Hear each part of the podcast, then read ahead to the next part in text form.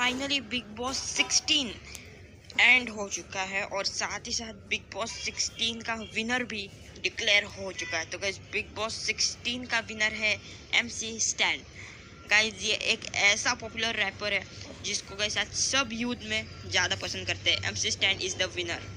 bye bye guys